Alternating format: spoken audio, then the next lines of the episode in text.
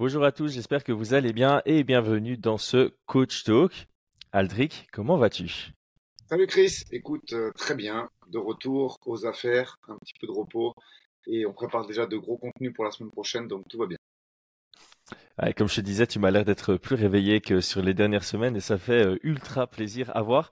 Donc aujourd'hui, évidemment, on va analyser la revanche entre Grasso et Shevchenko en guise de coach talk plutôt qu'en guise de game plan parce que ça nous intéresse énormément vis-à-vis de, Manon. Donc je trouvais ça plus judicieux de le faire, euh, de le faire entre nous. Euh, Manon, a priori, devrait affronter la, la vainqueur pour aller chercher la, la ceinture. Euh, on a vu euh, que tu as posté hier le fait que Manon était quand même passé devant Erin Blanchfield, ce qui est plutôt euh, de bon augure, on va dire. Donc là, on va, on va attendre la confirmation pour qu'elle puisse aller chercher l'or. Et en parlant d'or, cet épisode est enregistré en partenariat avec Golden CBD. Et tu m'as dit que tu n'avais pas encore reçu ton colis. Non, pas encore, mais j'ai hâte parce qu'en plus, pour le repos spirituel et psychique dont j'ai besoin en ce moment avant d'attaquer une grosse fin de saison, je pense que ça peut me faire du bien. Ouais, alors on, va être transparent avec tout le monde. Euh, le process chez Fight Minds pour accepter des partenariats, euh, c'est que quand je reçois une demande, je la, je l'envoie à la conversation avec euh, toutes les personnes présentes et vous me dites si vous êtes d'accord d'être, enfin que votre image soit associée à ce type de marque ou pas. Et j'avais bien aimé ta, ta réponse qui mettait en avant le, le fait que ben, le CBD aujourd'hui était quelque chose de de bien vu et même d'utiliser par, euh, par beaucoup de, combattants. Et moi, j'étais aussi convaincu parce que j'avais déjà utilisé ça par le passé, plus pour le côté euh, euh, anxiété et surtout sommeil. donc ici, je vais te montrer ce que tu vas recevoir. Tu vas recevoir une boîte comme ça. ce qui est nickel parce que tout est bien rangé et tu vas recevoir plein de produits différents. Il y a du thé, il y a des feuilles, il y a des gélules, il y a des bonbons, il y a de l'huile, euh, il y a vraiment de tout, donc c'est cool parce que voilà, si t'aimes pas le thé, bah, tu une autre option, tu peux fumer. Si t'aimes pas fumer et que t'aimes pas le thé, tu peux prendre des bonbons. Si t'aimes pas le sucré, tu peux euh, euh, tu peux prendre des puffs. Il y a vraiment pas mal d'options. Donc voilà, ce que moi j'avais bien aimé avec eux et c'est aussi pour ça qu'on avait accepté, c'est ils ont pas une approche. on vous envoie des produits, on vous paye et vous dites ce qu'on veut que vous ce que vous disiez. ils ont ils ont dit on vous envoie les produits, vous testez et si vous aimez bien, ben, vous les présentez à votre à votre communauté. Donc là, euh, moi je vais déjà les tester ce soir. Toi, tu vas les tester. Je pense que tu reçois ton, ton colis aujourd'hui et on vous fera un retour la, la semaine prochaine. Mais donc voilà, c'est produit en Suisse. Euh, c'est une équipe de passionnés qui a lancé la boîte. Donc c'est pas un business qui a été lancé pour faire un business. C'est vraiment des passionnés qui se sont dit, bah, on aime bien ça, on va lancer un business autour de ce qu'on aime. Euh, et c'est vraiment des détails que, que nous on apprécie chez chez Find Minds. Donc on est content de pouvoir euh, potentiellement se mettre en partenariat avec eux. On en parlera la semaine prochaine. Bon, revenons-en à nos moutons, ou plutôt nos, nos brebis. C'est ça, un mouton féminin, c'est brebis. Flyweight. Grasso contre Shevchenko, le rematch. Euh, quand il y a un rematch immédiat, moi j'aime bien euh, parler directement du premier combat. Euh, je pense que c'est là-dessus qu'on va baser peut-être 90% de notre analyse. donc comment est-ce que toi tu décrirais leur premier combat? Alors hyper intéressant, mais, mais vraiment d'un point de vue tactique, c'est un des combats les plus aboutis, vraiment pour moi de l'année. Je vais détailler pourquoi rapidement. Il y a beaucoup, beaucoup, beaucoup de, de choses qu'on ne sait pas et de surprises sur ce deuxième combat, et j'explique pourquoi maintenant. Déjà, Grasso a fait quelque chose de, qu'elle n'avait jamais fait auparavant, elle a switché de garde sur ce combat. Elle a beaucoup plus évolué en gauchère qu'en droitière, ce qui lui a valu un plus au niveau boxe, mais un moins au niveau euh, défense de takedown, c'était une passoire. C'est-à-dire que tu sens quand tu, quand tu switches de garde qu'il y a des aptitudes que tu as et que tu n'as pas. D'un point de vue mhm. boxe anglaise, ça a augmenté très largement ses capacités et ça a fait que Valentina n'a pas pu lire. Donc euh, les interrogations, elles sont déjà les suivantes. Est-ce que Valentina s'est adaptée à ce style euh, left-handed et est-ce que Grasso a pu dans l'intervalle? Parce que attention, il s'est passé six mois quand même. Hein. En six mois, on peut quand même réaliser certains progrès, notamment sur des choses nouvelles. Donc, hmm. quelle est la gestion euh, de la lutte et de la défense de takedown en gauchère de, de Grasso? Est-ce que Valentina s'est adapté sur, euh, sur, sur ce, cette posture? Donc ça, c'est la première interrogation qui m'intéresse énormément et qui, d'un point de vue technico-tactique, était euh, un des gros, gros, gros changements et, et, et quelque chose de nouveau qu'elle avait pu mettre en place en peu de temps, euh, Grasso, sur ce, sur, sur ce combat. Deuxième interrogation, eh ben Valentina, elle avait un désavantage de gabarit même si euh, Grasso est une ancienne strawweight qui monte, elle était nettement plus costaud, euh, plus, un, petit peu plus grande, un petit peu plus euh, volumineuse. Et ça s'est vu, j'ai trouvé, sur certaines actions de clinch, même si effectivement en lutte pure, c'est Valentina qui a dominé avec des timings excellents sur ses takedowns, ses double legs, mais qui s'explique je pense par la posture gauchère de Grasso, tu vois qu'elle était vraiment aux fraises. Même si la, la défense de takedown de Grasso n'est pas ouf, et elle a été souvent amenée au sol pendant ses combats au UFC, que ce soit en strawweight ou en flyweight, euh, tu sentais quand même que ça manquait d'adaptabilité et que ça, c'est des choses qui ont été travaillées fraîchement. Euh, hmm. Et dernière chose, euh, pour moi en tout cas, voilà, est-ce que le jeu de kick de Valentina va être euh, rétabli? Parce qu'on voit qu'elle était prise au dépourvu sur, euh, sur ce, cette posture gauchère, qu'elle a beaucoup moins kické qu'à l'habitude. Euh, donc voilà, il y, a de l'adaptabilité qui va être mise en place sur ces six mois. Euh, il y aura moins de surprises. Elles, se sont, elles ont le temps de s'adapter à ces changements. Et j'ai hâte de voir ce que ça va donner. Tu as fait un, un, résumé qui est plus que parfait, je dirais. Euh, J'aime beaucoup toutes les notions que tu as apportées à ce, ce petit, euh, euh, cette petite façon d'expliquer le, le, premier combat. J'aime beaucoup le fait que tu précises qu'il y a six mois entre les deux. Euh, C'est un, un long temps pour pouvoir s'adapter au profil que tu viens de combattre et face auquel tu as combattu pendant euh, quasi 20 minutes. Donc euh, il y a beaucoup d'informations que l'une comme l'autre a pu euh, récupérer. effectivement, il y a eu un effet de surprise dans le fait que Grasso soit venu pour faire plus de 50% gauchère, je dirais. Elle a trouvé, je trouve qu'elle a eu du succès dans les deux gardes, au même titre que Valentina a eu du succès dans les dans les deux gardes. Et je trouve aussi que les deux ont de nouvelles armes à implémenter dans les deux dynamiques pour le prochain combat. Ça, on va en parler plus, plus tard dans le podcast sur la, la, partie des game plan. Alors ici, euh, tu me fais penser à quelque chose euh, que je vais faire maintenant parce que on aime bien le faire aussi dans le podcast. C'est rafraîchir un peu la mémoire de tout le monde par rapport à qui est Valentina, qui est Grasso. Donc Valentina, 23 victoires, 4 défaites. Sur ces 23 victoires, on en a 8 par KO, 7 par soumission, 8 à la décision. Ça fait vraiment le, le palmarès de la de la de l'athlète ultra complète. Et alors, ce que ce que j'aime bien faire, c'est regarder les, les 5-6 derniers combats. Euh, et en fait, j'ai pas l'impression qu'elle ait rencontré beaucoup de gauchères dans sa carrière. Euh, elle est très forte en garde ouverte, notamment parce qu'elle a affronté beaucoup de, de droitières. En fait, quand on regarde euh, ces cinq derniers combats, c'était décision unanime remportée contre Jennifer Maya en perdant le premier round, si je dis pas de bêtises. Deuxième. Euh, deuxième, ouais, c'était avec la lutte. Hein. Puis elle gagne euh, masterclass contre Jessica Andrade. Puis elle gagne euh, par grand and pound dans la quatrième reprise contre Lauren Murphy. Puis elle a sa décision partagée contre Taylor Santos. Et puis elle a sa défaite ici contre Alexa Grasso. Donc sur cette liste, si je dis pas de bêtises, il n'y a pas de gauchère. Non. Voilà, ça en dit long. Et du coup, Alexa Grasso de son côté, 16 victoires, 3 défaites en professionnel. Sur les 16 victoires, 4 par KO, 2 par soumission et 10 à la décision. Ces 5 derniers combats, je vais enlever les annulés sur euh, Tapologie. Euh, contre Ji Kim, décision unanime. Contre Macy Barber, décision unanime. Soumission contre Joan Wood, anciennement connu sur Calderwood. Euh, ensuite, victoire à la décision unanime contre Arojo. Et puis la victoire euh, surprise contre Shevchenko. Euh, ouais, donc c'était bien vu de la part du camp de, de Grasso de venir un peu tester ce que valait Valentina en garde fermée, gauchère contre gauchère. Là, je me pose quand même une question. Est-ce que Grasso travaillait déjà en gauchère depuis longtemps et puis se dit je vais sortir ça en combat quand ce sera un, élément de surprise ou est-ce qu'elle avait travaillé juste pour le training camp contre Valentina Shevchenko? Euh, J'espère qu'on est dans le deuxième cas de figure parce que ça veut dire qu'en six mois, elle peut encore beaucoup progresser. Parce que si on est dans le premier cas de figure et qu'elle travaille ça depuis longtemps, je crois pas que sur les six derniers mois, il y aura euh, beaucoup d'éléments nouveaux euh, ce, ce samedi. Donc, je vais prendre le fil conducteur habituel. Les codes de Paris sur une Unibet, c'est 2,35 du côté de la nouvelle championne, 1,56 du côté de la nouvelle challengeuse, Valentina. Euh, donc Grasso est underdog à 40%. On donne euh, 60% de chance de, de gagner du côté de Valentina. Dans le premier combat, Valentina était à 1,18. On lui donnait donc plus de 80% de chance de gagner. Donc forcément, avec le résultat, ça s'est rapproché. Où est-ce que toi tu te situes pour ce, pour ce rematch? Est-ce que tu vois toujours Valentina comme euh, favorite? Si oui, à quel point? Tu trouves justement que Grasso a suffisamment prouvé et devrait être favorite dans cette revanche? 55-45 Valentina. Euh, mm. Pourquoi?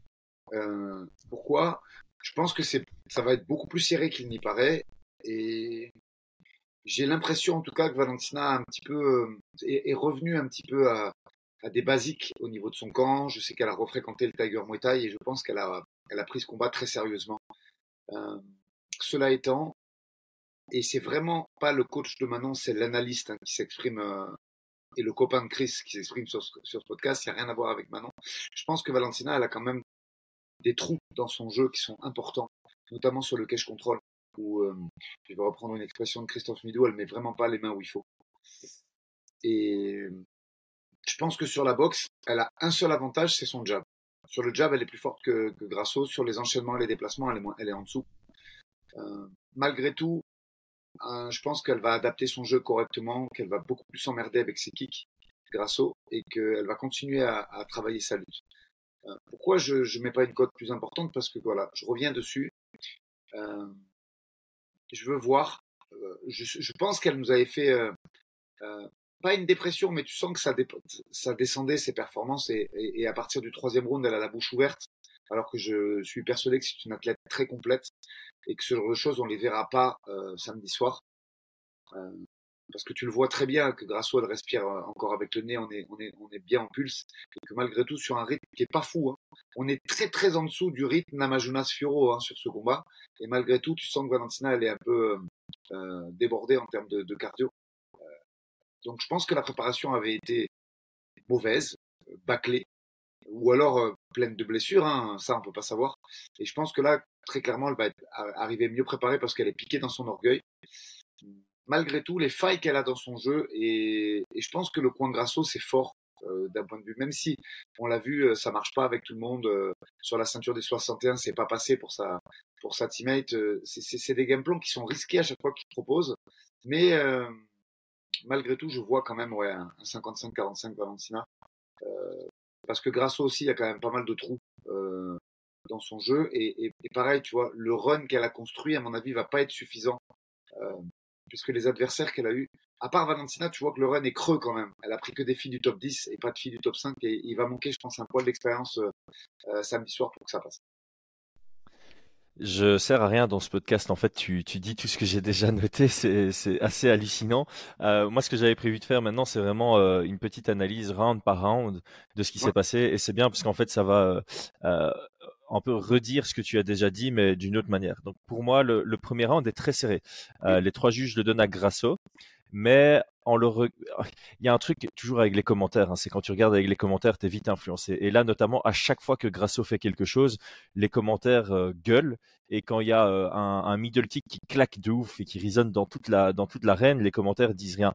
Euh, quand tu regardes sans le son, il est, il est pas facile à scorer ce, ce, ce round. Tu as vraiment l'action où euh, Grasso rentre sur le 1-2 et tu as vraiment le 2 qui vient toucher la pointe du menton. C'est ça qui fait la différence. Mais pour peu qu'un juge ne le voit pas très bien, tu donnes le round à, à, Valentina parce que ce sont ses kicks qui étaient les plus percutants jusqu'à ce moment-là. Euh, donc pour moi, c'est un premier round qui est très serré, mais les trois juges le donnent euh, à Grasso et j'ai pas, j'ai pas à contredire les trois juges là-dessus. Je voulais juste notifier que vrai, ça, le combat commençait de manière très très équilibrée et reflétait pas du tout, du tout le statut de favori que Valentina avait avant le combat. Euh, dans le deuxième round, euh, on a une Valentina qui, qui s'installe excellent, excellent timing sur ses takedowns. Ça paraît ultra facile pour elle d'amener euh, Grasso au sol. Elle va chercher le crucifix. Très belle défense euh, du crucifix, qui est une des spéciales hein, de Valentina. Grasso euh, s'était bien préparé à ça et je trouve que ça c'est quelque chose qu'il faut notifier. C'est le jeu en grappling de Grasso était plutôt au point, bien réactif, bien technique. comme tu l'as souligné, on a une c'était marrant, mais quand tu les regardais pendant le stare down, moi, de prime abord, je pensais que Grasso était plus petite que Valentina. Et quand tu les vois, c'est la même taille. Par contre, physiquement, j'ai quand même l'impression que Valentina a une plus grosse maturité. Qu'elle est en isométrie, en tout cas pour tout ce qui est lutte, elle est plus, elle est plus forte. Et Grasso a bien jouer avec sa technique pour ne pas subir la force physique de Valentina au, sol. Euh, dans le troisième round, je trouve que Valentina confirme, notamment avec un excellent jab dans les deux gardes, que enfin peu importe que Grasso soit en, gauchère ou en droitière, Valentina, elle, son, elle installe son jab. Exceptionnel. Exceptionnel, vraiment exceptionnel. Encore une fois, le timing sur ces deux takedowns dans le round, c'est parfait.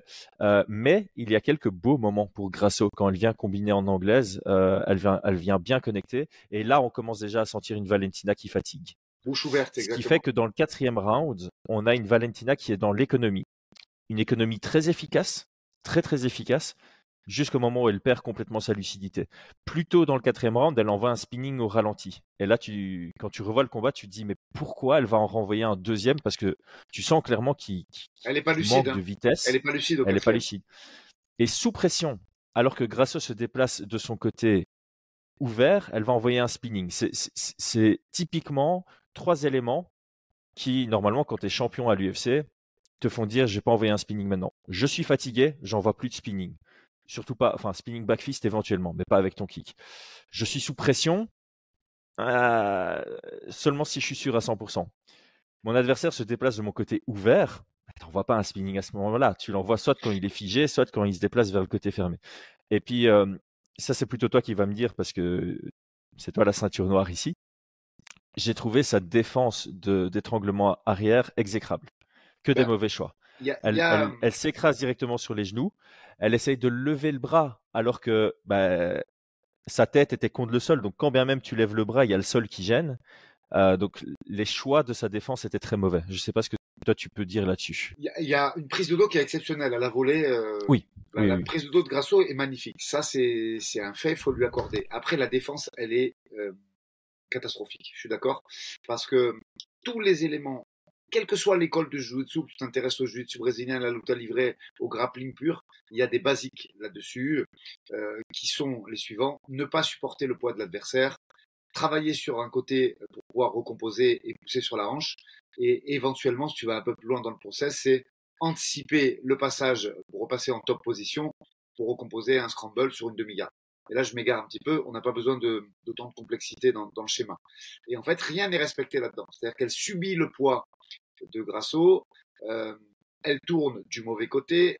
la saisie de coude, euh, le, fait de pousser le coude vers le haut, c'est fait à, demi-teinte et du coup, elle s'en dégage absolument pas. Et même la façon dont elle tape, tu sens que il y a plus. Je pense qu'il y a ce combat, il est synonyme d'une prépa bâclée. Et j'ai envie de te faire un parallèle très récent. Hein. Euh, je pense qu'au bout d'un moment, ils sont usés, les mecs. C'est comme à Desania, tu sens que la prépa, elle était pas ouf, là. je te rejoins sur un point physiquement, Valentina est une athlète plus aboutie. Pourquoi je donne l'avantage de Gab à Grasso sur ce combat? Parce qu'elle a rien. Euh, je vais être euh, médisant, mais je pense qu'elle a rien foutu euh, en prépa. Tu, ça, tu sentais, tu vois, elle était là sur un bateau qu'elle avait loué avec un ou deux sparring très jeunes qui étaient avec elle et, tu sentais plus la balade rocambolesque entre amis que la prépa d'un fight pour la ceinture. Et, là, le fait qu'elle soit revenue au Tiger, qu'elle soit repartie sur des basiques, euh, qu'elle refasse le process complet d'une prépa avec euh, le grappling, la lutte, le, les sparring, je pense qu'il y aura des automatismes tout autres. Mais là, tu sentais trop. Euh, il y a des trucs. C'est pour ça que quand on, parlait aussi de Santos Blankfield, tu peux pas t'entraîner chez toi ou tu peux pas t'entraîner sur un bateau. Il manque trop de data à la fin. on sait que Santos s'entraîne chez elle maintenant et tu sens sur certaines positions contre Blankfield qu'il manque de, travail, que ça manque de, drill et de sparring. Et ben là, c'est exactement copier-coller pour Valentina. S'entraîner sur un bateau que tu as loué et faire le tour des via euh, une rivière, c'est un truc que tu fais en amoureux euh, pour te pour, pour, tes noces d'argent, pour tes, ou quand tu viens de te marier, tu vois, tu, tu fais pas ça pour préparer un fight et, et, et, du coup, il y a rien qui allait. Je veux dire, elle est talentueuse, donc son timing de takedown, j'ai envie de te dire, c'est dans son ADN, c'est sorti tout seul mais euh, la fatigue euh, très précoce dans le combat, les très mauvais choix, les mauvais déplacements et la gestion de, de, de ces crochets qui, ok, il y a une très belle prise de dos, mais, mais tu vois, Grasso qui défend le dos également, je crois, à la fin du premier, et là c'est organisé, c'est lucide, ça défend. Euh, là, il y a rien, il y a rien du tout. L'urgence est de mise, son coin lui donne même pas le temps alors qu'on est à 30 secondes de la fin, hein, au moment où il y a l'étranglement. Donc tu sens qu'ils sont débordés, qu'ils n'ont jamais été sous pression comme ça. Et tu sens surtout qu'il y a une préparation qui a été complètement bâclée. Alors, comme tu dis, il y a un parallélisme à faire entre euh, ce combat-ci et le combat qu'on vient de, voir entre Adesanya et, Strickland. Euh, et, j'aime bien préciser ça. Donc, on, a cette impression, parce qu'on peut jamais confirmer ça à 100% évidemment, mais on a cette impression qu'il n'y a pas eu une super bonne préparation du côté du champion. Euh, mais pour moi, ça n'enlève rien au, à la, au crédit qu'on doit donner au challenger, parce que euh, le challenger est venu ultra préparé, euh, que ce soit pour Grasso ou pour Strickland, ultra préparé, avec une vraie envie de gagner et tout le respect va, va à eux. Cela n'empêche qu'on doit quand même souligner ce que nous on, pense et ce que nous on, voit. Et c'est quelque chose, je pense, que Georges Saint-Pierre avait, avait dit plus d'une fois, c'est que en tant que champion, tu as une pression constante que ce soit à tes entraînements, que ce soit en combat ou que ce soit dans la vie de tous les jours. Tu es une personne avec une cible sur ton dos. Et quand tu es champion depuis longtemps, je trouve que ça se ressent chez beaucoup, beaucoup de champions dominants. Euh, on a vu un John Jones qui n'avait pas préparé son, son premier combat contre Gustafsson. Euh, on a vu un John Jones sur ses derniers combats en light heavyweight. Voilà, exactement, où tu as l'impression qu'il en avait Casimar. On a vu un Georges Saint-Pierre qui limite était soulagé quand il pensait qu'il avait perdu contre Johnny Hendricks et finalement quand il a gagné, il a pris sa retraite euh, et il le, disait ouvertement, c'est beaucoup de pression. Je pense que Kamaru Ousmane s'était euh, exprimé là-dessus. D'ailleurs, on l'avait vu après sa, défaite contre euh, Leon Edwards le lendemain, on le voyait alors qu'il prend un KO, le lendemain on le voyait tout sourire sur sur des vidéos. Tu sens qu'il y a une pression qui tombe comme ça. donc pour Shevchenko, j'ai l'impression qu'il y avait un peu ce aussi, cette petite lassitude sur ces deux derniers combats. Quand tu regardes euh, Tela Santos, elle ne nous sort pas un gros combat. Euh, Alexa Grasso, tu sens qu'elle mise sur ses compétences, mais qu'elle n'était pas aussi bien préparée que sur son run dominant. C'était plus le même visage. Et encore une fois, ça n'enlève rien aux performances de Tela Santos et de Grasso contre elle, mais c'est quelque chose qu'il faut être souligné. Et c'est pour ça que ce combat est un peu difficile à, à prédire. C'est parce que c'est vraiment cette question de est-ce que Shevchenko veut récupérer cette ceinture à tout prix. Et euh, est-ce que en la perdant, est-ce que son corps est toujours capable d'encaisser une prépa? Parce que c'est une athlète qui combat depuis tellement d'années, que ce soit en Muay Thai, elle, est partie combattre en Chine, elle, a fait le, cette fille a fait le tour du monde. Et est-ce que mm. son corps est toujours capable d'encaisser des prépas lourdes? C'est une question importante parce que c'est une athlète qui, tu sais, j'aime bien ce que fait Fight Matrix quand il donne un, un fight âge euh, en fonction de. Alors c'est c'est complètement aléatoire, mais j'ai même pas regardé le fightage qu'il lui donne à, à, sur sur Matrix, mais mais si on devait lui en donner, elle, elle a 45 balais elle en, combat parce qu'elle combat depuis tellement longtemps et dans tellement de disciplines différentes, tu vois. Et, et, et, effectivement, il y a ce. Est-ce que c'est euh, l'usure mentale et psychique d'un champion, ou est-ce que tout simplement son corps ne lui permet plus de pousser les prépas. C'est un, on peut pas savoir tout ça, tu vois. On peut pas savoir. Il y a que les gens qui sont dans le cercle très fermé. Toi, tu en fais partie de ce cercle pour Manon, mais nous, on fait pas partie du cercle pour Valentina ou, pour, euh, pour euh, Israël. Donc, euh, qui peut savoir si c'est une limite psychique, usure, ou si c'est une limite physique due à de, grosses blessures qui empêchent de, pousser la prépa au point nécessaire pour être prêt le, à l'instant T? C'est exactement ça. On en parle souvent avec Brian. Il y a l'âge et il y a le kilométrage qu'il faut euh, prendre en, considération. Et pour Shevchenko, qui avait déjà une carrière avant de se lancer en MMA, et là pour rappeler son palmarès, elle est à 23 victoires pour 4 défaites en MMA, dont la plupart des combats à l'UFC. 12 victoires pour 3 défaites à l'UFC. Euh, quasi tous ces combats, donc ces 15 combats UFC, c'est au top niveau. Donc ça signifie des combats durs, mais ça signifie aussi des préparations intenses. Euh, tu as totalement raison. C'est quelque chose sur lequel on peut aussi spéculer. Peut-être que c'est la fin euh, des deux côtés. Ça peut même être euh, psychique, mental et physique. Euh, donc ça, on va, on, va très, très, très rapidement le savoir. Alors que Grasso, de son côté, elle me paraît un peu plus verte. on va dire. Elle a l'air d'être très très fraîche dans allez, euh, dans, dans, son attitude, dans ses préparations. Et, euh, et je pense qu'elle a encore quelques années devant elle. Déjà, elle est, elle est plus jeune. Hein. Grasso, elle a quel âge? oui, 30... 29 ou 30 ans. 30, euh, 30 ans. Donc, ouais, elle, est, elle, est, elle, est, plus jeune et son kilométrage est, est moins élevé. Bien sûr. Et euh, évidemment, ses préparations à haut niveau sont, sont moindres également. Euh, c'était son premier combat en 5 grandes et prévu en 5 grandes, me semble-t-il. Donc, ça, ça, en dit long. Alors, maintenant, on va passer sur la, la partie game plan si tu si es chaud de, de, partir sur cette partie sur cette partie là euh, commençons par la challengeuse. Je pense que c'est du côté de euh, alors attends je vais revenir là-dessus parce que tu vois j'avais décrit round par round. Ce qui se passe c'est que si ça allait dans le cinquième round ça aurait été 2-2 pas 3-1, ça aurait été 2-2 parce que si Shevchenko défend le l'étranglement et que ça arrive jusqu'au bout, ben c'est quand même Grasso qui prend le quatrième round et donc on sera 2-2 avec clairement une Valentina qui fatigue et qui perd, enfin et qui mentalement euh, doit retourner la, la, tendance. Donc euh, ça c'est quelque chose que les gens ont tendance à oublier. On a tendance à on a tendance à dire. Euh, non, mais les gens, ils pensent que c'est un Comme Adesanya contre Pereira, tu vois. C'est ça, c'est pas un gens tendance à Elle était en train de perdre, je suis d'accord avec toi. Elle était en train de perdre et elle était fatiguée. Donc, euh, c'était une décision logique qui s'est écourtée avec euh, une grosse bêtise de sa part, mais elle était en train de perdre, clairement. Ouais, c'est ça. C'est, donc, c'est, vraiment.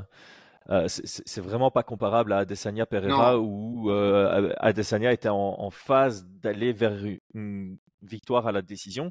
Ici, dans le cinquième round, tout était ouvert. Si ça allait à la décision et que Grasso prenait le 5, c'est elle qui devenait championne sur une décision et personne n'aurait dit quoi que ce soit par rapport à non, c'est un upset, c'est sur un moment, c'est euh, enfin voilà.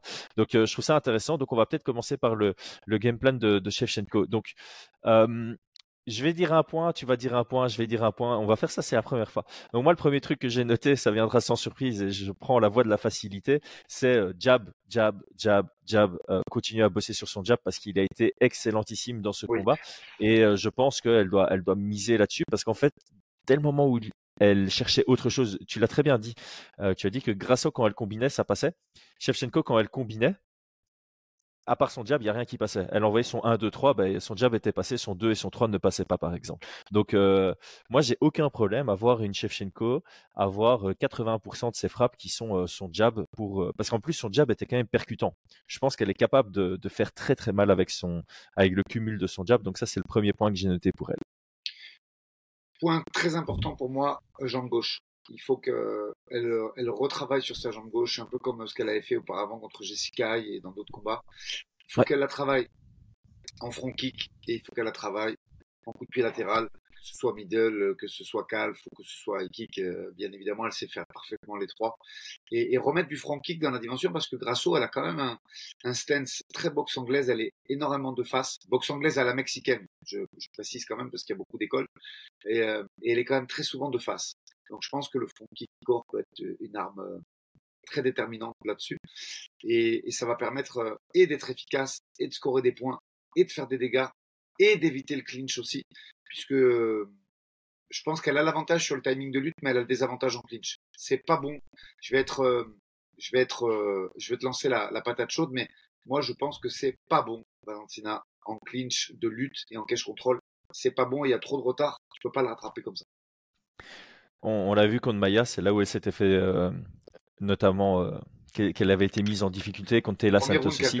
Et, euh, et, ici, j'ai les stats hein, euh, au clinch contre Grasso. Bon, il n'y a pas eu beaucoup de moments au clinch, mais euh, Valentina a touché deux fois sur 7. Grasso a touché huit fois sur 8. donc, statistiquement, ça en dit long.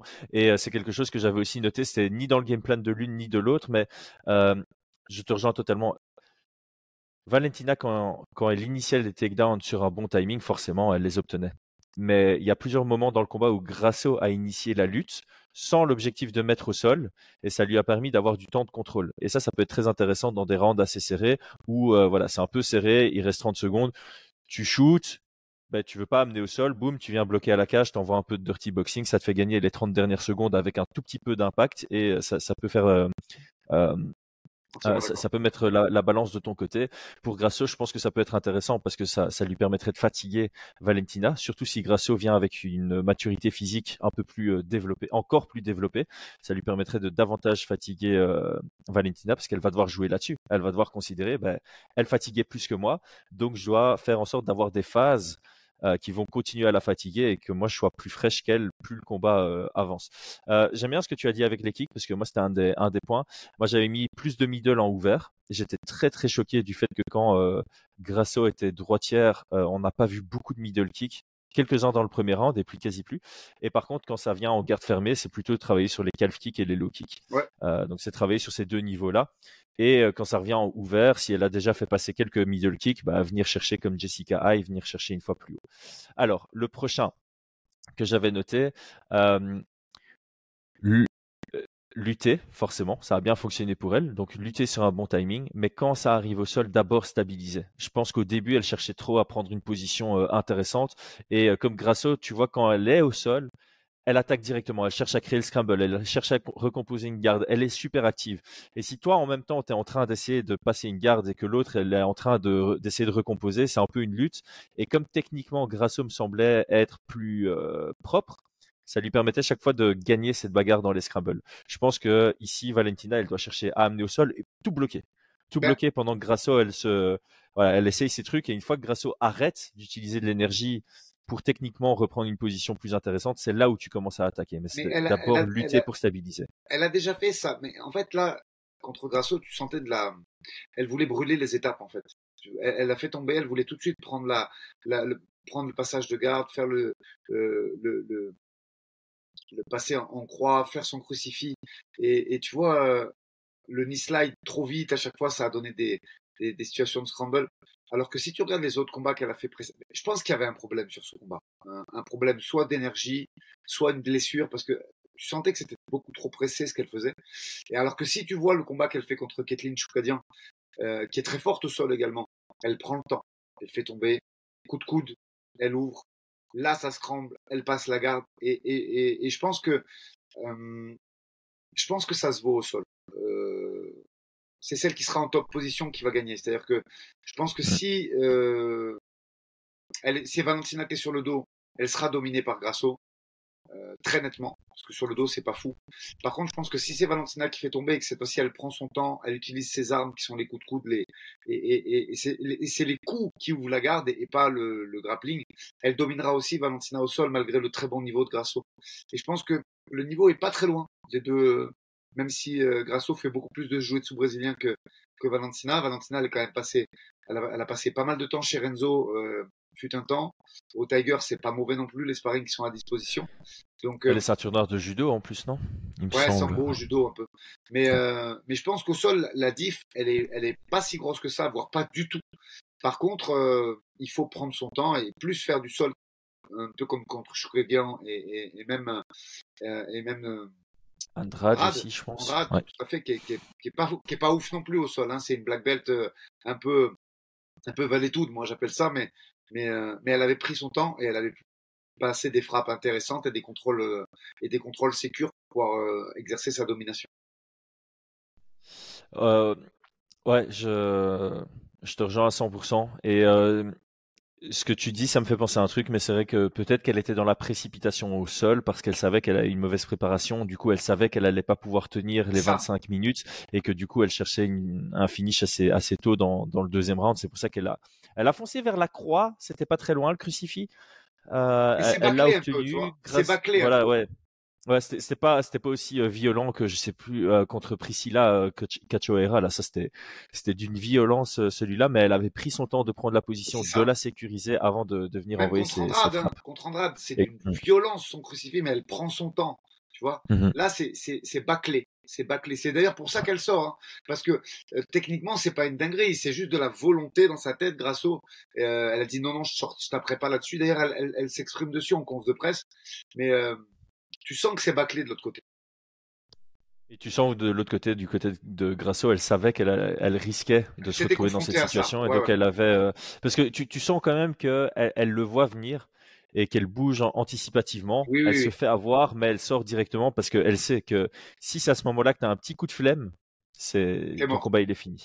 Euh, est-ce que tu avais d'autres points? Parce que moi, il m'en reste, euh, il m'en reste, il me reste une, une technique en fait que j'avais bien aimé du côté de Valentina. Euh, il y a plusieurs moments où elle envoie son jab, elle fait un step back, un recul du buste, grâce au rat, son contre, et puis elle remise derrière, soit avec un jab, soit avec un cross. Ici, il y a une combinaison que moi j'aime beaucoup, que Valentina serait capable de faire, c'est envoyer ce jab, faire ce retrait, et puis envoyer son crochet avant, suivi du direct high kick. Ça pourrait passer. C'est ultra spectaculaire, c'est peut-être un peu risqué, mais vu à quel point son jab retrait crochet est passé. Je pense que si derrière elle remise encore avec un direct et un high kick qu'elle va chercher bien loin pendant que Grasso euh, recule, il y a moyen de mettre un KO comme ça. Euh, J'aime bien toujours avoir une combinaison euh, que tu as en tête et que tu essayes d'utiliser pendant le combat quand tu es à l'aise dedans. Mais tu je te rejoins sur ça, c'est-à-dire qu'il faut que le combat il soit séquencé en des, des plein de petits moments. Il faut pas que ça brûle en continuité parce que c'est Grasso qui aura l'avantage là-dessus. Si ça brûle et si ça grind, c'est pour Grasso. Elle a l'habitude de faire ça, c'est son jeu. Je pense qu'elle est moins usée physiquement et elle a beaucoup plus l'habitude de ça et surtout elle a les armes. Valentina, malgré tout, je te dis, je remets en avant cette faiblesse dans le cache control et dans les séquences de clinch hors Muay Thai. Et donc c'est à elle de séquencer le combat pour que ce soit jab, temps d'arrêt, ou jab kick, ou jab clinch de Muay Thai. Et il faut pas que l'autre derrière elle puisse apporter de la plus-value et, de, et des enchaînements parce que c'est là que tu verras que Valentina sera débordée. Il faut qu'elle arrive à séquencer ce fight en se servant de son jab et quand ça rush trop dans la poche, il faut lutter. Quand ça et, quand ça réagit pas, on fait un travail de destruction avec la jambe gauche ou effectivement avec les enchaînements d'anglaise sur du sur euh, désengagé, step back ce genre de choses. Mais si elle séquence le combat, elle gagne. Si elle se laisse emporter dans une continuité euh, alors c'est pas le bon terme brawl parce que c'est elle est quand même très technique euh, grâce au en boxe anglaise là-dessus et est capable de, de, produire beaucoup mais en tout cas si ça part sur des enchaînements de 4 5 coups c'est pas c'est pas pour ce sera pas sur Valentina parce que sur les appuis tu sens un peu plus de rigidité type un peu Muay Thai et elle a besoin elle de d'avoir des appuis nets pour frapper alors que Grasso elle est capable d'avancer en combinant tu vois sur tout ce qui est jeu envers l'avant Grasso elle, elle, aura un très net avantage euh, à mon avis. Ah, je te rejoins à 2000% pour moi. Euh, Shevchenko, c'est plus quelqu'un qui est capable de contrer avec une single attaque. Elle va contrer avec une seule frappe. Euh, et qui est capable d'engager sur des combinaisons, mais s'il n'y a pas de mouvement dans la combinaison. Si c'est très Muay en fait, c'est vraiment euh, piquet contre piquet. J'engage, tu engages, j'engage, tu engages. Là-dessus, elle est, elle est très forte. Mais euh, par exemple, face à une Grasso qui. Je pense que ça, c'est quelque chose que Grasso va devoir euh, ajouter à son jeu parce qu'elle a déjà fait dans d'autres combats, c'est travailler en shift. Euh, elle a montré qu'elle savait combattre en gauchère et en droitière ici dans le dernier combat, mais elle a jamais vraiment envoyé une combinaison en shift et je pense que ça peut bien fonctionner face à une euh, une Valentina qui essaie de travailler de manière millimétrée. Tu vois, elle est, elle est sur la pointe de ses pieds, elle est ultra réactive, prête à contrer. Ça reste une contreuse et euh, je pense qu'elle peut vraiment être surprise par quelqu'un qui qui envoie cette première frappe. Elle, elle veut faire un petit step back pour contrer. Et en fait, il y a une deuxième frappe qui vient en marchant. Et avant qu'elle ait son contre qui rentre, elle, est déjà euh, submergée par, euh, par son adversaire. Alors moi, j'avais juste noté deux euh, points à éviter. j'ai mis pas de spin en contre, pas de spin 2 à la cage et pas de spin sous la fatigue. Ça me paraît clair, mais pour moi, ça doit faire partie des... Étant donné que c'est ancré dans ce qu'elle fait et elle le fait très bien. Je me rappelle de son spinning wheel kick en contre contre Holly Holm. C'est tellement beau, c'est tellement beau, mais elle doit essayer d'éviter ça parce que Grasso sera préparé euh, par rapport à ça. Et euh, j'ai mis aussi éviter le check hook. Elle a ce réflexe du check hook et deux fois dans le combat, elle prend un direct qui rentre dans son crochet avant, euh, un peu comme Ousmane contre Roré Masvidal. Et ça a failli l'éteindre dans le premier round. Donc ce, ce Tchekouk en contre, je l'aime pas trop dans ce combat. Je préfère euh, favoriser le slip jab, hein, donc esquiver, envoyer le jab à la place, ou bien euh, step back et puis euh, envoyer un, un, contre avec avec le bras arrière par exemple. Et quand je dis slip jab, c'est en garde fermée, ce serait un slip cross en, en, en, garde ouverte. Donc ça, elle doit, elle doit travailler. Donc voilà, moi j'ai fait, j'ai fait le tour de ce que j'avais noté pour euh, l'ancienne championne. Euh, passons à, à, Grasso et là je vais te laisser euh, donner le premier point que toi tu as. Ouais, écoute, travailler en avançant nos limites pour pouvoir soit enchaîner les frappes si ça recule derrière et si ça désengage, soit engager sur des fausses attaques. Alors quand je dis fausse attaque, je vois pas du tout. Euh, je pense qu'elle a un très bon sprawl, Valentina, qu'elle est solide des hanches, et je pense que Grasso n'est pas assez forte en lutte pour l'attaquer dans les jambes faire du single leg ou du double leg. Par contre, avancer jusqu'au point de rupture pour initier le corps à corps et pousser contre la cage, c'est safe pour elle parce qu'effectivement, Valentina sur la boxe reculant, c'est pas dingue. Le, comme tu l'as dit, son check hook, c'est pas super au point. Euh, et elle est beaucoup plus efficace quand elle est fixée et qu'elle frappe sur, euh, sur en contre. Donc, euh, moi, je pense qu'elle doit travailler ses entrées, tourner, shifter énormément, feinter.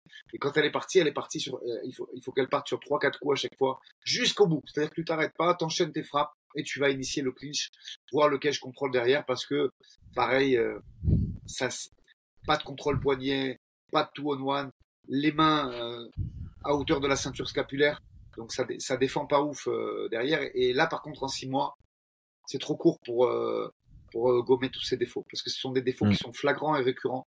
et tu peux les gommer dans les premières minutes du combat, mais dès que le cœur va monter, c'est trop court pour initier ça. Le cage control, ça demande des années et des années et des années. Et ça, elle l'aura pas gommé en tout cas. Tu peux travailler sur de, des, des, des, changements stylistiques, tu peux travailler sur du technico-tactique, mais tu peux pas refaire la gamme technique de quelqu'un en, en six mois.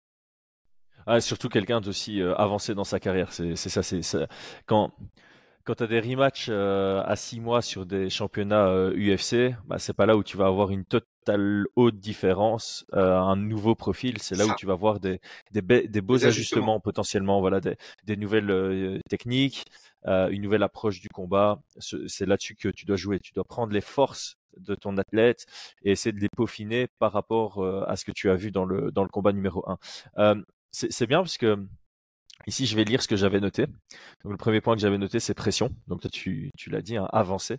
Je pense que Valentina acculée contre la cage, c'est pas la Valentina à l'ouvert. Euh, par contre, il faut faire gaffe, effectivement, à pas se retrouver à, à se faire absorber par Valentina, comme elle a pu le faire contre Jessica High. Donc, c'est vraiment, c'est ça. Et ça, c'est mon deuxième point. Feinter sur les step-in. Euh, je pense que Valentina réagit beaucoup plus sur quelqu'un qui se rapproche de toi, enfin d'elle, que sur quelqu'un qui, qui, bouge son corps pour feinter. Euh, et on a vu une Alexa Grasso qui faisait beaucoup de in-out dans ce combat. Je pense que feinter des grosses avancées pour ressortir directement et faire rater euh, Valentina, ça peut, ça peut bien fonctionner, ça va frustrer Valentina, ça va la faire euh, frapper dans le vent. Et on sait très bien, face à quelqu'un qui contre beaucoup, si tu le fais contrer dans le vent 5, 6, 7 fois, à partir du moment il va se dire bah, je vais arrêter de contrer. Et un contreur qui ne contre plus, bah, il n'y a plus vraiment d'efficacité. Troisième point que j'ai noté, ça rejoint aussi ce que tu as dit. Engager dur sur des vraies entrées. Donc là, elle va feinter sur des in and out. Et puis quand elle décide de rentrer, elle doit vraiment rentrer pour envoyer des frappes lourdes, maximiser le 1-2, parce que je pense que son 1-2 a très très bien fonctionné à l'intérieur du Tchèque. Et je pense que ça, typiquement, c'est instinctif. C'est quelque chose que c'est difficile de dire à un athlète, arrête d'envoyer ce, ce si c'est un réflexe. Dire, dire ça à Luc Rockhold, tu, l'auras pas, tu vois, t'arriveras pas à lui elle, elle ne changera pas en six mois non plus, c'est pas possible. Voilà, exactement, exactement. Donc je pense qu'elle doit jouer là-dessus, elle doit vraiment faire des, vraies entrées. Mais, et c'est là toute la difficulté, la complexité, c'est quand tu fais des vraies entrées, dures, où tu ancres tes pieds dans le sol, ou éventuellement tu shifts, forcément tu exposes tes hanches. Et là, Valentina pourrait capitaliser là-dessus. Donc en plus de tout ça, je trouve que Grasso doit rentrer avec un système anti-lutte, un peu comme euh, Volkanovski contre euh, Islam Makhachev. Montrer le genou, juste le feinter, envoyer des, des jabs au corps pour euh, contrôler cette ligne vers le bas. parce que dans ce combat, elle doit exposer ses hanches pour gagner, pour aller chercher des bonnes frappes en anglaise.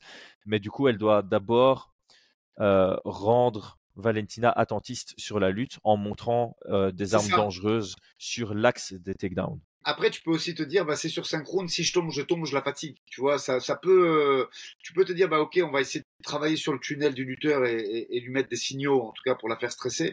Mais te dire aussi, bah, on y va et on va l'user et on va essayer de la fatiguer et, de, faire la diff sur les championship rounds. Tu vois, euh, parce qu'en en, six mois, on peut travailler sur des réflexes, travailler sur des, sur des défenses euh, en gauchère où, où elle était vraiment en panne de respiration. Mais euh, tu peux aussi te dire, bah ok, on y va. Et même si on tombe, on travaillera le scramble et le sweep et on va essayer de la fatiguer. C'est quelque chose de, c'est quelque chose que tu peux euh, envisager dans ton game plan quand même. Attends, tu viens d'utiliser travailler sur le tunnel du lutteur, c'est ça ouais. L'expression que tu viens de dire? Ouais. Incroyable. Incroyable, j'adore.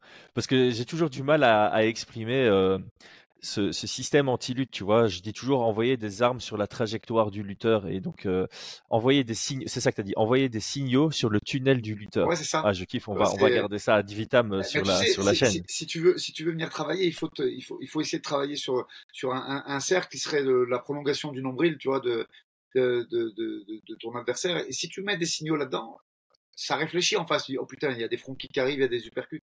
Et ça peut quand même euh, te dire, ah, c'est pas le bon moment. Et ça peut te faire perdre une précieuse seconde d'hésitation ou des centièmes de seconde pour permettre de, de mettre la hanche, de sprawler et, de travailler sur, euh, sur les, les, défenses de protocole, tu vois. Mais euh, mmh malgré tout, je pense que ça va lutter quand même en face parce que ça fait partie du game plan. Euh, Elle doit. Mais ça peut te faire permettre de mettre la main, de mettre ton two on one rapidement, euh, parce que ça peut laisser penser à, à, à, l'hésitation derrière pour pas prendre justement cette percute, qui est jamais sortie mmh. d'ailleurs. C'est un des seuls combats où elle n'a jamais essayé le percute, Alexa. C'est vrai, c'est vrai. Et elle pourrait le sortir, elle devrait le sortir maintenant. C'est vraiment les armes anti-lutte. Et donc, j'avais comme dernier point trouvé des réponses au jab forcément, elle doit anticiper le fait que Valentina va venir avec euh, euh, un maximum de jab qui sera envoyé et elle doit avoir des réponses à ça, euh, stratégie, plutôt technique, plutôt technique, que ce soit en garde ouverte ou en garde fermée, parce que le jab de Valentina passait dans les dans les deux gardes, donc que Alexa vienne en gauchère ou en droitière ou qu'elle shift, elle doit avoir une une réponse une réponse à ça.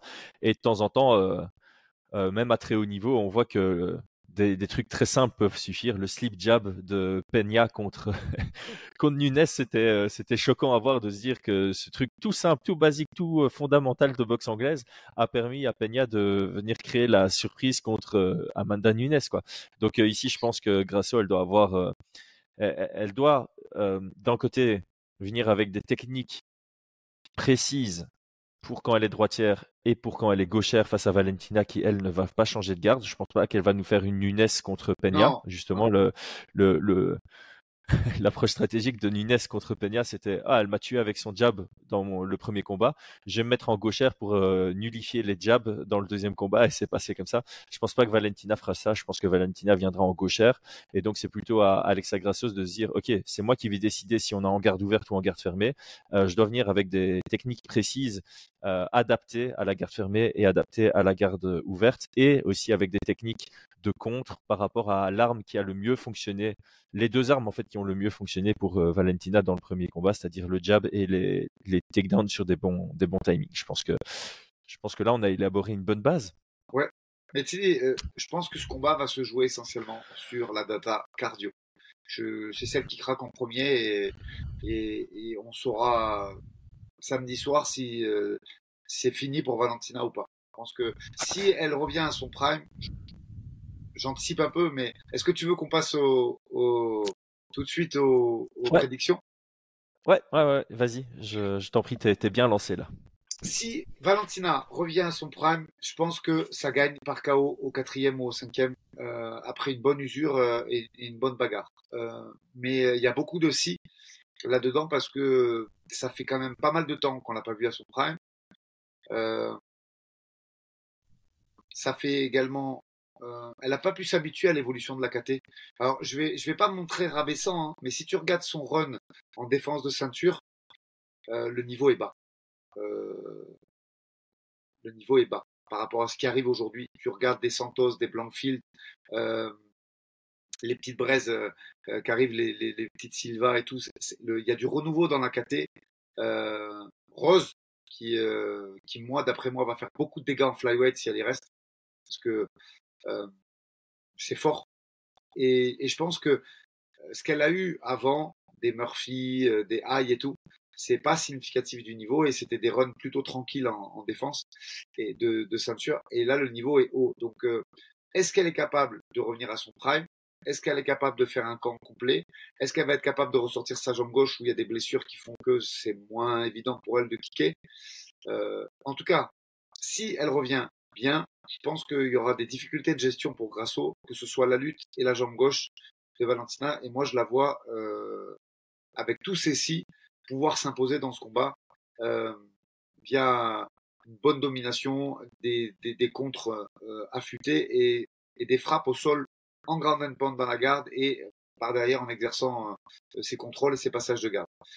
Euh, je l'ai mis qu'à 55% parce que euh, je pense que physiquement, ça va être compliqué pour elle. Et que, en fait, euh, je, me refuse à penser que cette fille est flemmarde, en fait. Euh, elle n'a pas le mindset de, de, ça. Tu vois, je, je, je, je veux pas penser que euh, elle décline parce qu'elle s'entraîne moins ou je pense que c'est une gestion physique de fin de carrière plus qu'un déclin moral. Tu vois quand, tu regardes les, les countdowns qu'elle a fait, euh, certaines interviews, elle a l'air d'avoir quand même cet esprit euh, que j'appelle martial. Euh, pour moi, c'est le genre de c'est le genre d'athlète qui, même si on lui dit tu vas plus combattre pendant deux ans, elle va continuer à, s'entraîner, à chercher à progresser. Elle a, elle a un vrai amour pour le sport. Euh, donc je pense qu'elle est, elle est passionnée, elle est curieuse, elle a envie de progresser, euh, elle travaille, elle travaille, elle travaille. Mais euh, moi, la façon dont je, spécule sur la situation, c'est vraiment cette, cette pression de champion qui pour moi est très difficile à gérer et qui peut peser et qui peut forcer de t'amener vers une lassitude parce qu'il y a l'amour du sport que tu peux avoir et vouloir progresser sur l'aspect martial. Et puis tu as la progression sur l'aspect compétitif. Et pour moi c'est pas deux c'est deux chemins qui sont pas ensemble. Progresser sur l'aspect martial ça va pas être te challenger tous les jours être dans le mal à l'entraînement aller pousser ton cardio au plus loin. C'est juste progresser sur tout ce que t'aimes. Et elle, ça me semble être l'aspect technique, propreté technique, timing. et je pense qu'avec la pression de la ceinture, d'être la championne dominante, etc., etc., la motivation a commencé à baisser. Mais c'est pas c'est pas qu'elle a perdu l'amour pour le sport, c'est qu'elle a peut-être perdu un peu l'amour pour la compétition. Et c'est ça que j'ai ressenti dans ces derniers combats, c'est que ouais, elle, était moins fit, elle était moins prête à aller dans le mal. Euh, quand tu la vois contre Taylor Santos euh, et qu'elle est dans le mal, tu, sens pas cette rage de vaincre que certains champions ont ou qu'elle a pu avoir par le passé. Et donc c'est là-dessus que, que j'y ma, crainte. Et c'est là-dessus où pour moi il y a toute la question de est-ce que maintenant qu'elle a perdu la ceinture, elle se dit, il y a des désavantages à être championne par rapport à, à la pression que ça peut être, mais ça reste qu'une petite partie de ma vie et c'est maintenant que j'en profiter, donc je reviens pour prendre cette ceinture à tout prix. Et, est-ce qu'elle a encore le, comme tu dis, le, physique pour pour revenir dans ces, dans ce type d'entraînement? Et j'espère que oui, parce que là je vais être d'accord avec toi. Moi je pense que si on a une Valentina Prime ou bon quasi Prime, mentalement Prime, on, est pour moi sur du 70-30. Je pense qu'en termes de, de compétences, euh, Valentina a prouvé encore dans, le premier combat que dans ces grands moments, elle est très forte. Tu vois, ce, jab était tellement beau. Euh, si elle sort cette jambe arrière, je pense qu'elle aurait bien plus dominé. Euh, si après ses takedowns, elle vient stabiliser derrière et qu'elle n'est pas dans la précipitation parce que si elle a confiance en sa préparation et qu'elle se dit je peux tenir les cinq rounds, je pense qu'elle l'aborde de manière différente et qu'elle domine davantage. Euh, et du coup, euh, son, son, spinning en manque de lucidité, il n'arrive pas. Alors je sais qu'avec Desi, on refait tout, mais je pense sincèrement que voilà, une Valentina qui revient euh, comme on a pu la connaître contre Andrade, par exemple, elle est largement favorite. Mais c'est difficile de spéculer là-dessus parce que si on a une Shevchenko qui est sur la, même comment on dit la même tendance que ces trois quatre derniers combats je, te rejoins sur le 55-45 euh, voire même en 50-50, parce que Grasso, euh, comme on le dit souvent, maintenant elle a un nouveau statut. Elle a le statut de championne. Elle doit confirmer, elle doit valider, elle va venir avec une mentalité de ouf. Et il faut pas oublier qu'elle est mexicaine aussi. Et d'un point de vue euh, comme on dit euh, là-bas, c'est John qui arrête pas de me répéter ça, je vais pas, pas prendre du crédit. La grinta, c'est quelque chose qu'ils ont les, les, Mexicains, et donc ça c'est des pourcentages qui se rajoutent du côté de chef euh, de, de, de, je suis d'accord avec toi. Elle vient de goûter à la vie de championne, elle vient de goûter, elle va goûter à son premier pay-per-view. Ah non, elle n'a pas le pay-per-view là parce que c'est un fight night, mais elle sait que la suite peut être euh, financièrement très intéressante pour elle. Est-ce que tu penses qu'elle va laisser sa place comme ça? Elle, elle arrive mentalement, elle est à bloc. Maintenant, euh, on verra le. Parce que six mois, c'est bien pour se, se, mettre sur pied, mais le, la vérité, c'est pas ça. C'est que c'est les trois dernières années qui comptent, tu vois, de, au niveau entraînement mmh. et tout. Donc, euh, samedi soir, on va voir l'état de, des deux dernières années, trois dernières années d'entraînement de, de, Valentina, de l'usure qu'elle peut avoir et de, de ce qu'elle a pu faire. Et, et, et on aura le, le résultat à ce moment-là. Mais c'est vraiment quasi impossible, à moins d'être dans le cercle fermé de, de et de connaître son dossier médical et, la qualité de ce camp, et même des autres, des camps, des trois derniers camps, tu peux pas faire un, une spéculation précise parce que, je te dis, cette jambe, elle est beaucoup plus préoccupante qu'il n'y paraît. La non-utilisation de cette jambe gauche et le cardio. Mmh. Euh, ça, c'est des trucs qui... Alors le cardio, à voir. Est-ce que c'est parce qu'elle avait jamais été vraiment dans le mal?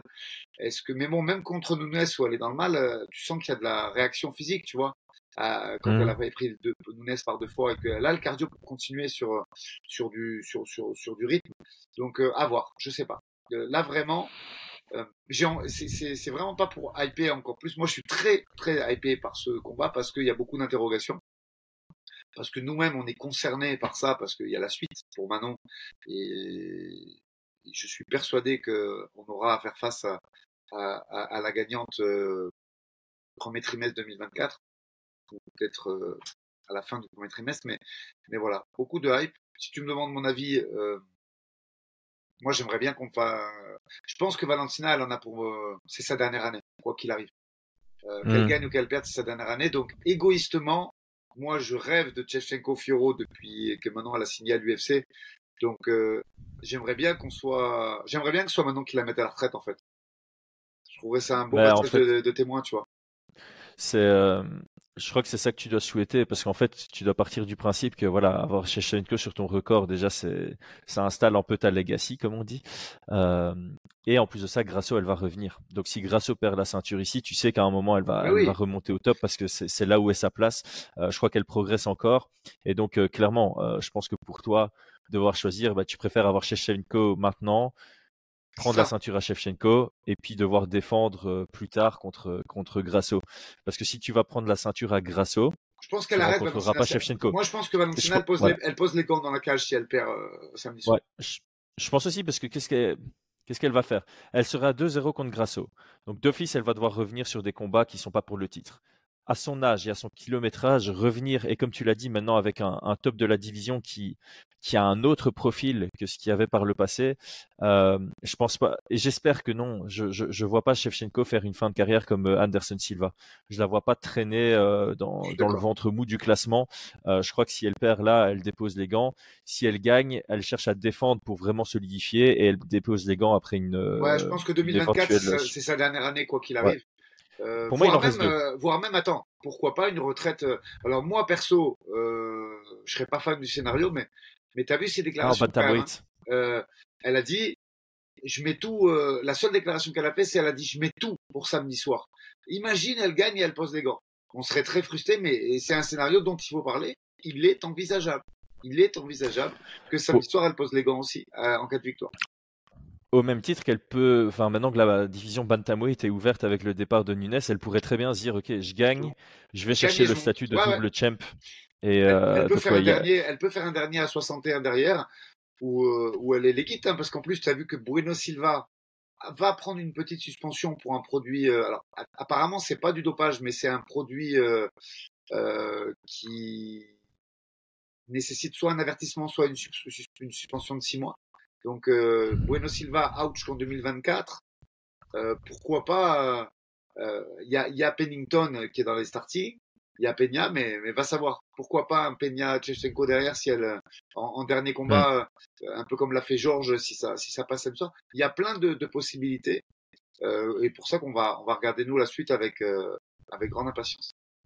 Évidemment, évidemment. Et je, vais clôturer peut-être sur.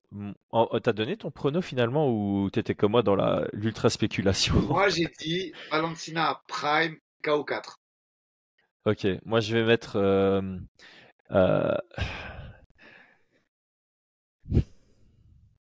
Je vais mettre Valentina à la, décision. Je vais pas prendre de, de, risque. Je pense que ça va être un combat serré. Je pense pas qu'on aura une Valentina prime, mais je pense qu'on aura une Valentina euh, suffisamment bien préparée que pour aller euh, prendre au moins trois rounds contre contre Grasso, sans trop mettre sur le pied sur l'accélérateur dans la gestion de combat, euh, plutôt dans dans l'attente du, contre et euh, en venant toucher avec son jab, en cherchant les, les amener au sol et en contrôlant au sol plutôt que chercher le finish à tout prix. Je pense que ça va être ça la, la manière dont elle va aborder. Et euh, je pense que comme tu l'as dit à un moment dans le podcast, je trouvais ça très intéressant. Euh, Grasso, euh, elle est encore jeune dans les grands combats. Elle n'a pas pris de top 5 dans son ascension vers le titre. Euh, elle a une victoire contre la championne. C'est une très bonne expérience pour elle, mais c'est pas non plus une expérience étendue.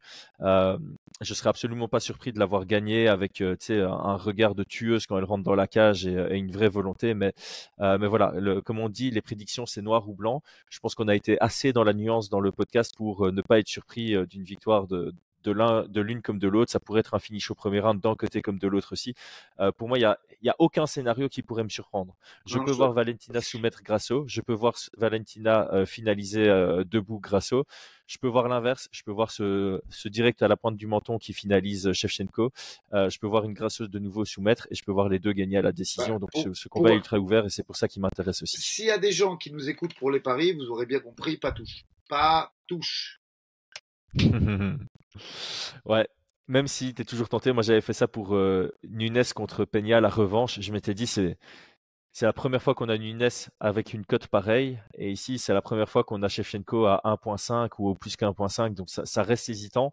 Mais tu as toujours ce truc de tu dois, tu dois spéculer pour, euh, pour te positionner. Ceux qui veulent parier, ils n'avaient qu'à parier sur Manon à 2. Les autres, attendaient. c'est vrai que quand c'est sorti à deux, ça c'était très, très intéressant. Aldric, un tout tout grand merci. Euh, on va peut-être clôturer en disant qu'il y a eu des grosses annonces pour tes gars. Et ce, ça fera le sujet de notre prochain Coach Talk. Semaine prochaine, on va parler d'Ares, on va parler de l'Octagone, on va parler de l'AEF, parce que je pense qu'il y a pas mal de trucs à dire là-dessus.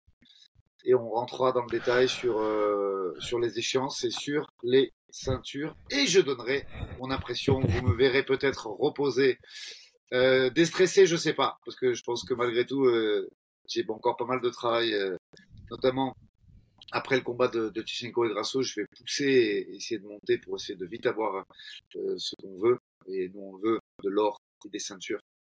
Et c'est ça qu'on veut pour le club et pour euh, Manon et pour Axel et pour Virgile. Donc on détaille ça la semaine prochaine. Et bien sûr, dès que j'ai du jus sur l'évolution de euh, Manon à l'UFC, son prochain combat, ce sera en prime dans le coach talk. Et hier, donc on fera peut-être un coach show un autre jour que, que le mercredi, si c'est euh, si c'est le, le, cas. Donc un tout grand merci à toi Aldric, c'était vraiment génial cet échange. J'ai absolument, j'ai appris beaucoup de choses comme d'habitude. J'ai pris mon pied à échanger avec toi comme d'habitude. Euh, merci à tout le monde qui nous suit encore après une heure de, de podcast ensemble. Euh, votre support et la force que vous nous donnez, ça nous fait énormément énormément plaisir. Et puis on va pas se mentir, euh, YouTube, ça nous permet pas de, vraiment bien vivre. Donc, euh, un tout grand merci à Golden CBD de supporter la, la, chaîne et on a très hâte de pouvoir goûter les produits et en débriefer la semaine prochaine. Bonne journée tout le monde. À bientôt.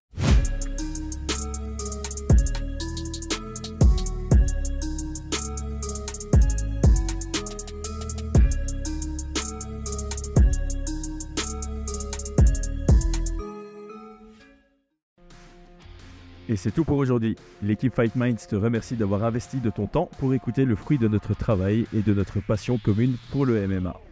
Nous t'invitons à t'abonner à notre podcast et à nous mettre un petit 5 étoiles si notre travail te plaît, ça nous donnera toujours de la force. Et si tu veux donner un petit coup de pouce à notre projet, parle de nous autour de toi, ça contribuera à notre développement.